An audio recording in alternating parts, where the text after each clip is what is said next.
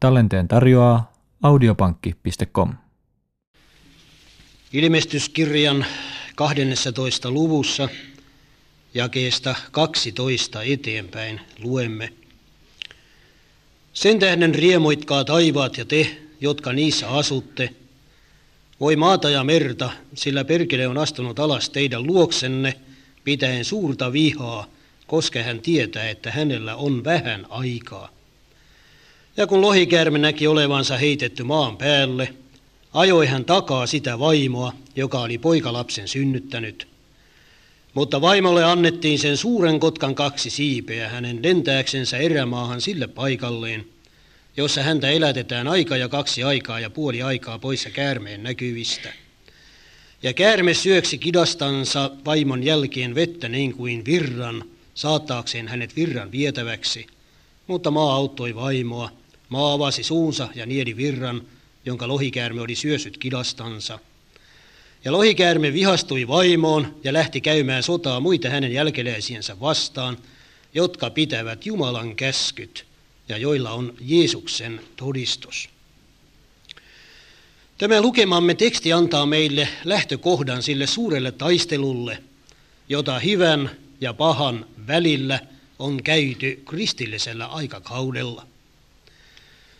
Sana ja historia kertoo meille selvästi, että sielun vihollisen ensimmäinen vastaveto Kristuksen sovitustyöhön oli Jumalan omien laajamittainen ja häikäilemätön vaino, jonka tarkoituksena oli estää evankeliumin leviäminen ja tuhota Kristuksen seuraajat.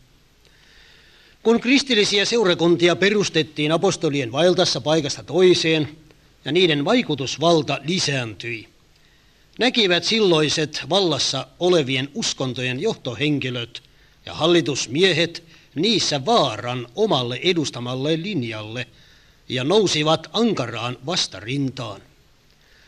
Nimenomaan alkukristillisellä kaudella vainon toimeksi panijana ja erikoisena sielun vihollisen välikappaleena toimi Rooman keisarikunnan valtiokoneisto. Eri keisarien toimeenpanevat vainot olivat hirvittäviä – ja tätä vainon kautta, kuten muistamme, kesti kolmisen sataa vuotta. Tämä kirkkohistorian nimittämä marttyyrikausi muodostui kuitenkin kristinuskon jaloimmaksi kylvökaudeksi. Kävi juuri päinvastoin kuin sielun vihollinen oli suunnitellut. Ennustaessaan tästä kaudesta Jeesus sanoo Matteuksen 24, 9 ja 13. Silloin teidät annetaan vaivaan ja teitä tapetaan, ja te joudutte kaikkien kansojen vihattavaksi minun nimeni tähden. Mutta joka vahvana pysyy loppuun asti, se pelastuu. Liikuttavia ovat historian todistukset marttyyrikaudelta ja ihailtavia uskon sankareiden rohkeus ja uskollisuus. Kristittyjä syytettiin valheellisesti mitä kammottavimmista rikoksista – heidän selitettiin olevan syypäitä suuriin onnettomuuksiin, nälänhätään, ruttoon ja maanjäristyksiin. Heitä tuomittiin maanpettureina ja yhteiskunnan vihollisina. Heitä heitettiin joukoittain villipetojen eteen ja poltettiin elävältä pakanoiden amfiteattereissa ja ruhtinaiden puutarhajuhlissa.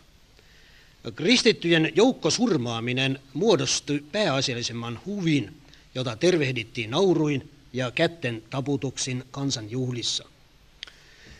Eräs heistä sanoi ennen kuolemaansa, te voitte tappaa meitä, kiduttaa meitä, tuomita meitä. Teidän vääryytenne on meidän viattomuutemme todistus, eikä teidän julmuutenne hyödytä mitään. Mitä enemmän te meitä surmaatte, sitä enemmän joukkomme kasvaa. Kristittyjen veri on siemen. Ja hebrealaiskirjeen kirjoittaja todistaa 11, 36 ja 37. Toiset ovat saaneet kokea pilkkaa ja ruoskimista, vieläpä kahleita ja vankeutta. Heitä on kivitetty, kiusattu, rikki sahattu, miekalla surmattu.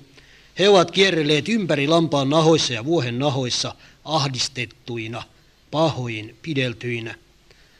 Ilmestyskirjan 2 ja 10 osoitetaan tälle seurakunnalle kehoitus. ole uskollinen kuolemaan asti, niin minä annan sinulle elämän kruunun. Ja he todella olivat uskollisia. Ja sielun vihollisen yritys epäonnistui. Vainoilla ei voida tuhota kristin uskoa maan päältä. Jokaista marttyyriä kohden syntyy kaksi uutta Jumalan lasta. Mutta kun sieluvihollinen ei onnistunut yrityksessään, vaihtoi se linjaa. Seurasi toinen vastaveto Kristuksen herruutta vastaan. Suuri vastustaja turvautui viekkauteen väkivallan asemasta. Vainot lakkasivat. Kristin usko menestyi. Ulkonainen komeus, maallinen hyvinvointi, valta ja kunnia seurasi muodostuvan kirkkolaitoksen kintereillä. Joukoittain pakanoita ilman todellista uskoa ja synnin tuntoa liittyi kristityihin. He tekivät omalta puoleltaan myönnytyksiä ja odottivat myönnytyksiä myöskin kirkolta. Ja niin kristinusko ja pakanuus avioituivat, ja vähitellen muodostui yleinen, ehdotonta kuuliaisuutta vaativa, kansan ajattelua ja hengellistä elämää ohjaava kirkkolaitos. Hirvittävä vaara uhkasi nyt Herran totuutta. Tämän rinnalla vainot, vankeus, kidutus ja miekka olivat olleet siunauksia. Sovittelussa kristinuskon ja pakanuuden kanssa kristinusko kärsi kirvelevän tappion. Raamatullisesta totuudesta toinen toisensa jälkeen luovuttiin. Pakanalliset uskomukset ja näkemykset astuivat tilalle. Epäterveet opit, taikauskoiset juhlamenot ja pakanalliset seremoniat saivat jalansijaa seurakunnassa. Näin kristinusko turmeltui ja menetti puhtautensa ja voimansa. Tämä oli sielun vihollisen toinen suuri vastaveto Jeesuksen herruuteen. Raamatun totuuden menetys. Opillinen sekasotku, joka ei perustunut sanan opetukseen ja Kristuksen esimerkkiin. Ja se onnistui paljon paremmin kuin suoranainen väkivalta ja vaino. Kristittyjä ei voida hävittää sukupuuttoon. Luonnollisesti kaikki eivät voineet hyväksyä tätä luopumusta raamatun totuuksista. Onhan kaikkina aikoina ollut niitä, jotka ovat olleet uskollisia totuudelle, ajattelivat muut sitten mitä hyvänsä. Ja näitä uskollisia kohtaan nousi pian luopuneen seurakunnan viha. Alkoi vaino niitä kohtaan, jotka eivät hyväksyneet luopuneen seurakunnan opetuksia, vaan pitäytyivät sanaan ja Kristuksen esimerkkiin. Kirkon opetukset selitettiin ainoiksi oikeiksi ja pelastaviksi. Kansaa kiellettiin lukemasta raamattua kuolemanrangaistuksen uhalla. Rooman kirkkoruhtinaat ottivat Kristuksen paikan. Hänet julistettiin erehtymättömäksi. Toteutui Paavalin ennustus toisen tessalonikalaisten 2, 3 ja 4, jossa hän toteaa, että Herran päivä ei tule, ennen kuin luopumus ensin tapahtuu ja laittomuuden ihminen ilmestyy kadotuksen lapsi, tuo vastustaja, joka korottaa itsensä yli kaiken, mitä Jumalaksi tai Jumalatovaksi kutsutaan, niin että hän asettuu Jumalan temppeliin ja julistaa olevansa Jumala.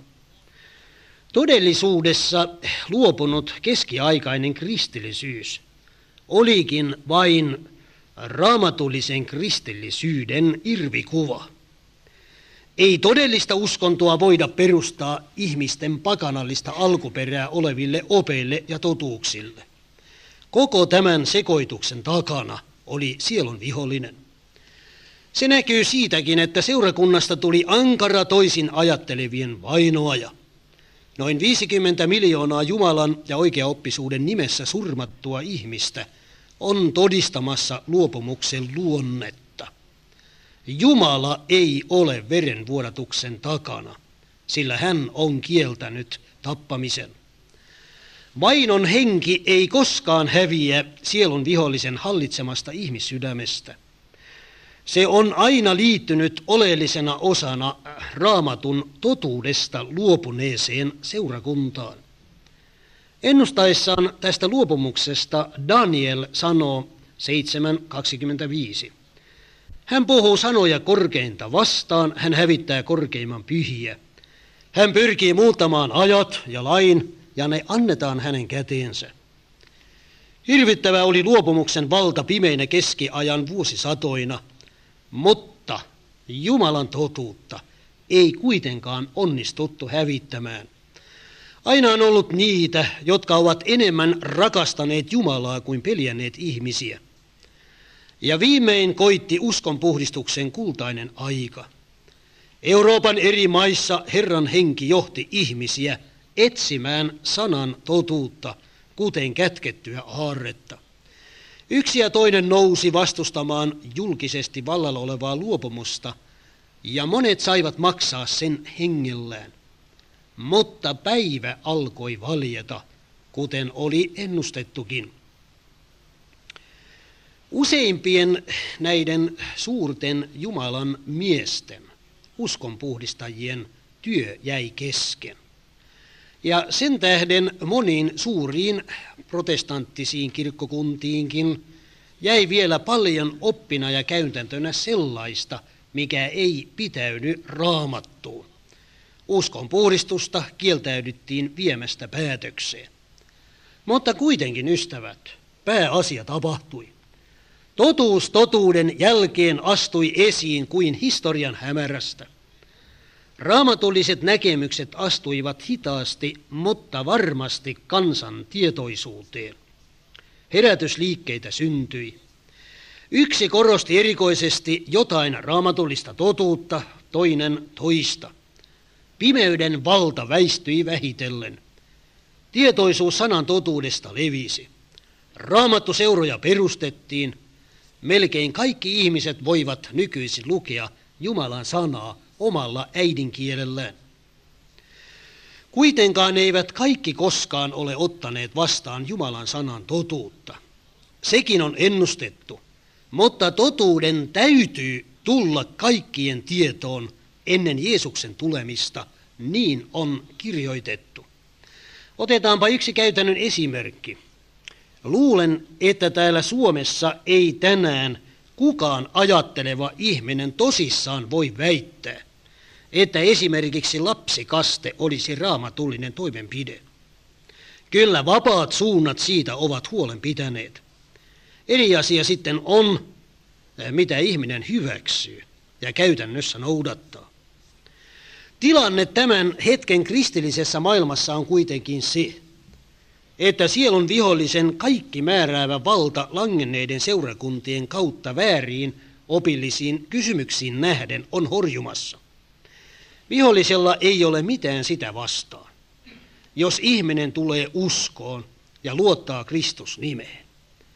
Eikä liioin sitäkään vastaan, että ihminen tulee synnin tuntoon ja luopuu entisistä paheistaan eikä sitä, että ihminen vakaasti astuu isien perinnössä ja perinnäissääntöjen viitoittamaa tietä. Mutta Jumalan sanan totuutta Kristuksessa, sitä vihollinen pelkää ja vihaa. Ja tieto totuudesta sellaisena, kuin se on kirjoitettu raamatussa, on nyt tänä päivänä leviämässä laajemmin kuin koskaan aikaisemmin koko uskon puhdistuksen historian aikana. Ja niinpä onkin koittanut aika vihollisen kolmannen ja viimeisen vastavedon toteuttamiseksi. Me tiedämme, että suuri taistelu hyvän ja pahan välillä on myös henkien välinen taistelu. Ja hengen linjoilla tulee liikkumaan sielun vihollisen viimeinen suuri yritys totuuden vastustamiseksi. Ilmestyskirjan 16, 13 ja 14. Ja minä näin lohikäärmeen suusta ja pedon suusta ja väärän profeetan suusta lähtevän kolme saastaista henkeä, sammakon muotoista, sillä ne ovat riivaajain henkiä, jotka tekevät ihmeitä. Kysymys on koko langenneen kristillisyyden hengestä juuri ennen Jeesuksen tulemista. Näyttää selvältä, että sielun vihollisen viimeinen petos tuleekin olemaan hengen petos. Puhuessaan viimeisistä päivistä sanoo Jeesus Matteuksen 24 ja 24. Sillä vääriä kristuksia ja vääriä profeettoja nousee, ja he tekevät suuria tunnustekoja ja ihmeitä, niin että eksyttävät, jos mahdollista, valitutkin. Katso, minä olen sen teille edeltä sanonut. Ja toisen korttelaiskirjeen 11.14. Sillä itse saatana tekeytyy valkeuden enkeliksi. Toisen tessalonikalaisten 2, 8, 9 ja 10. Niin silloin ilmestyy tuo laiton, jonka Herra Jeesus on surmaava suusa henkäyksellä ja tuhoavat tulemuksensa ilmestyksellä. Tuo, jonka tulemus tapahtuu saatanan vaikutuksesta valheen kaikella voimalla ja tunnusteoilla ja ihmeillä ja kaikilla vääryyden viettelyksillä niille, jotka joutuvat kadotukseen, sen tähden, etteivät ottaneet vastaan rakkautta totuuteen, voidakseen pelastua. Ja jae 11. Ja sen tähden Jumala lähettää heille väkevän eksytyksen, niin että he uskovat valheen. Vielä ilmestyskirjan 13 ja 13. Ja se tekee suuria ihmeitä, niin että saa tulenkin lankeamaan alas taivaasta ihmisten nähden. Ja jäi 14. Ja villitsee maan päällä asuvaiset niillä ihmeillä, joita sen sallittiin tehdä pedon nähden. Nyt ystävät, kaikki nämä tekstit viittaavat siihen, että viimeisinä päivinä, juuri ennen Jeesuksen tulemista, sielun vihollinen työskentelee hengen linjoilla. Syntyy herätystä, jonka painopiste on voimakkaasti karismaattisilla linjoilla hengen eri ilmenemismuotoineen. Jo Paavali aikoinaan varoitti uskomasta jokaista henkeä ja hän kehoitti arvostelemaan henget. Kautta aikojen sielun vihollinen on työskennellyt väärän hengen lin, linjoilla ja rinnan vainon ja väärien oppien kanssa väärä henki ilmiöineen tuleekin olemaan viimeinen suuri eksytys. Miten ystävät sitten eroittaa väärän ja oikean hengen? Tietysti Herran sanalla ja hedelmillä. Johanneksen 16.13. Mutta kun hän tulee, totuuden henki, johdattaa hän teidät kaikkeen totuuteen. Sillä se, mitä hän puhuu, ei ole hänestä itsestään, vaan minkä hän kuulee, sen hän puhuu, ja tulevaiset hän teille julistaa. Henki johdattaa kaikkeen totuuteen. Kun Herran henki tarttuu ihmisen elämään, se johtaa hänet Kristuksen luo pelastukseen ja sitten sanan elämän ohjeiden tielle, noudattamaan myös Jumalan tahtoa uudessa elämässä. Lisäksi Jumalan hengen ilmoitukset ovat myöskin Jumalan sanan mukaiset.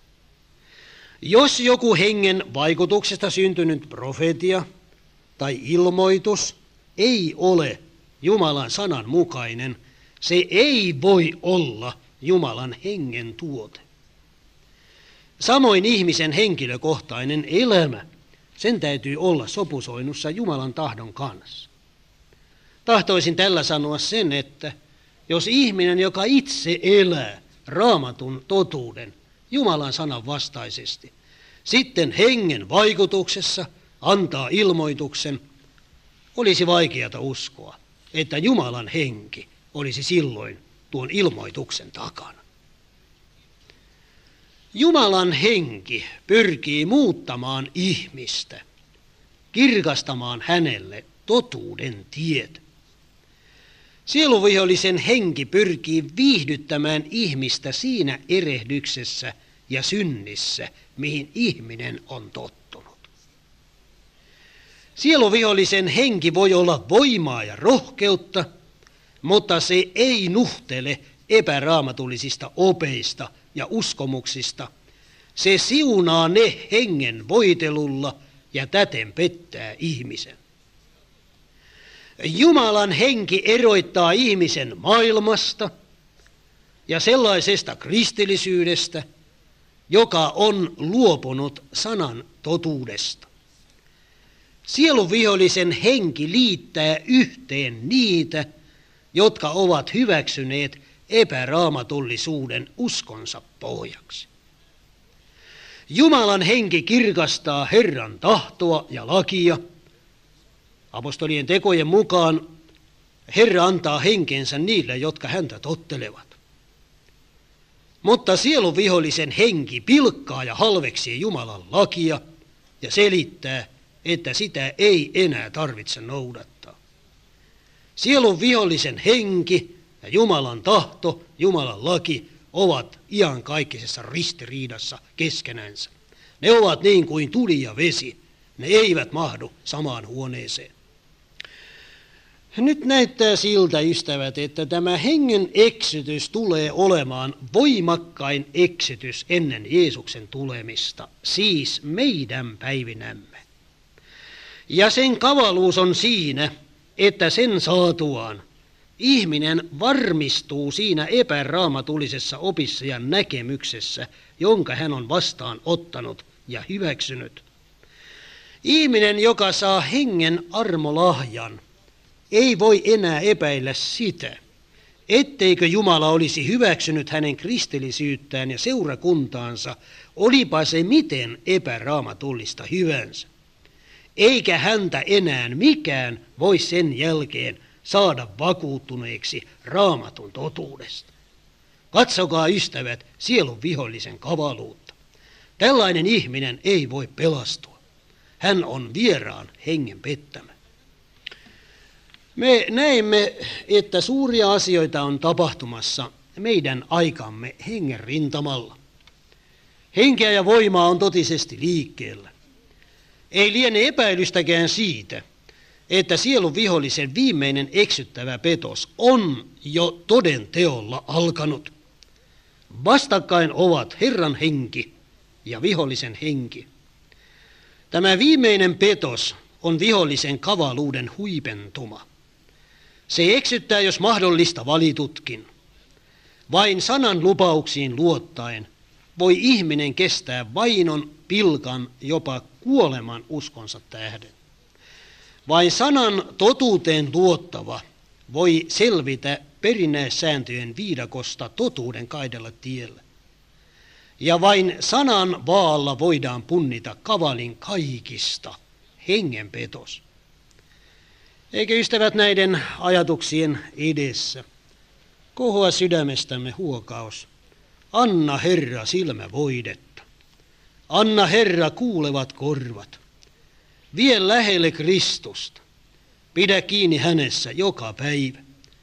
Johdata meidät päivittäin totuuden lähteelle ja anna todellinen, siunaava ja siunattu pyhän hengen voimasi meille niin, että me voisimme vaeltaa käsi Kristuksen kädessä, uskossa sanan totuuteen aina elämämme loppuun saakka. Hiljennymme rukoukseen. Taivaallinen isämme, me vapahtajamme nimessä hiljennymme vielä edessäsi. Herra, kiitämme siitä, että olemme jälleen kerran hetkisen saaneet tutkia sinun pyhää sanaasi.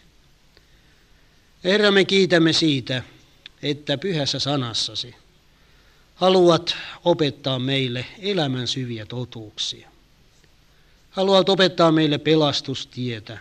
Kiitos siitä, että sanassasi esität meille Jeesuksen Kristuksen, meidän lunastamme ja vapahtajamme, meille anteeksi antajana ja pelastajana. Mutta Herra, kiitos siitä, että pyhän sanasi kautta haluat varoittaa meitä myöskin sielun vihollisen kavalista juonista. Ja Herra, me rukoilemme, että sinä antaisit todella meille silmävoidetta.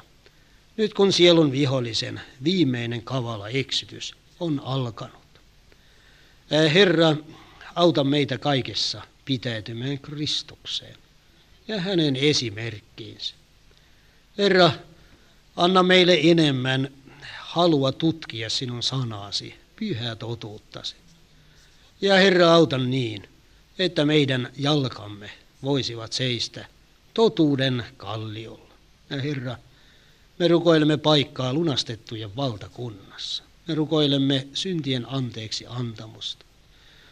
Ja me rukoilemme, että kerran, kun nämä maiset vaikeudet ja taistelut ovat kohdaltamme päättyneet, meille olisi tuo palkinto, voittajien seppele, varattuna sinun luonasi, sinun valtakunnassasi. Herra, pyydämme Jeesuksen nimessä. Amen.